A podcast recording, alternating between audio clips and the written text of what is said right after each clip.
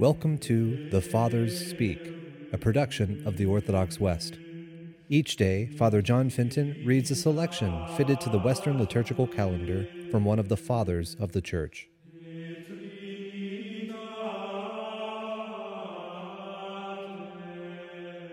Let us this day commemorate Saint Sylvester, a bishop and confessor, by listening to a portion of a treatise on the refutation of all heresies by our Holy Father among the saints, Hippolytus.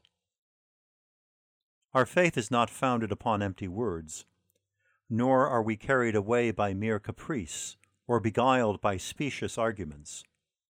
On the contrary, we put our faith in words spoken by the power of God, spoken by the Word Himself at God's command. God wished to win men back from disobedience, not by using force to reduce them to slavery, but by addressing to their free will a call to liberty.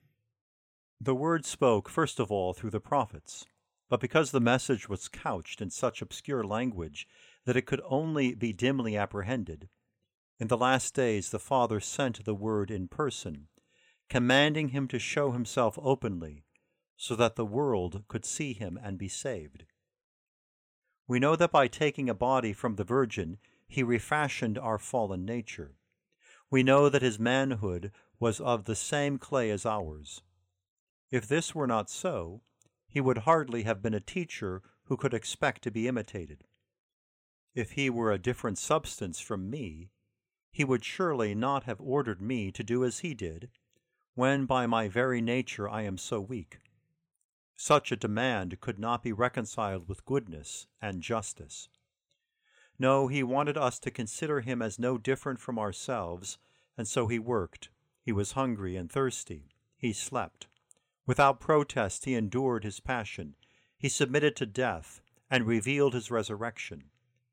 And all these ways he offered his own manhood as the first fruits of our race, to keep us from losing heart when suffering comes our way, and to make us look forward to receiving the same reward as he did since we know that we possess the same humanity.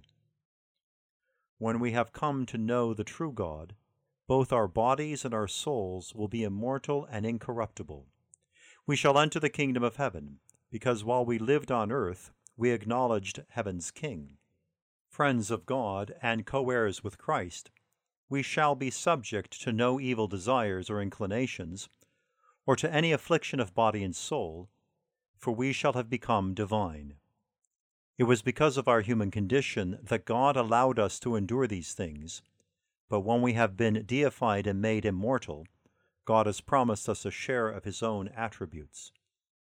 The saying, Know yourself, means therefore that we should recognize and acknowledge in ourselves the God who made us in his own image. For if we do this, we in turn will be recognized and acknowledged by our Maker. So let us then not be at enmity with ourselves, but change our way of life without delay. For Christ, who is God, exalted above all creation, has taken away man's sin and has refashioned our fallen nature. In the beginning, God made man in his image, and so gave proof of his love for us. If we obey his holy commands and learn to imitate his goodness, we shall be like him and he will honor us. God is not beggarly, and for the sake of his own glory, he has given us a share in his divinity.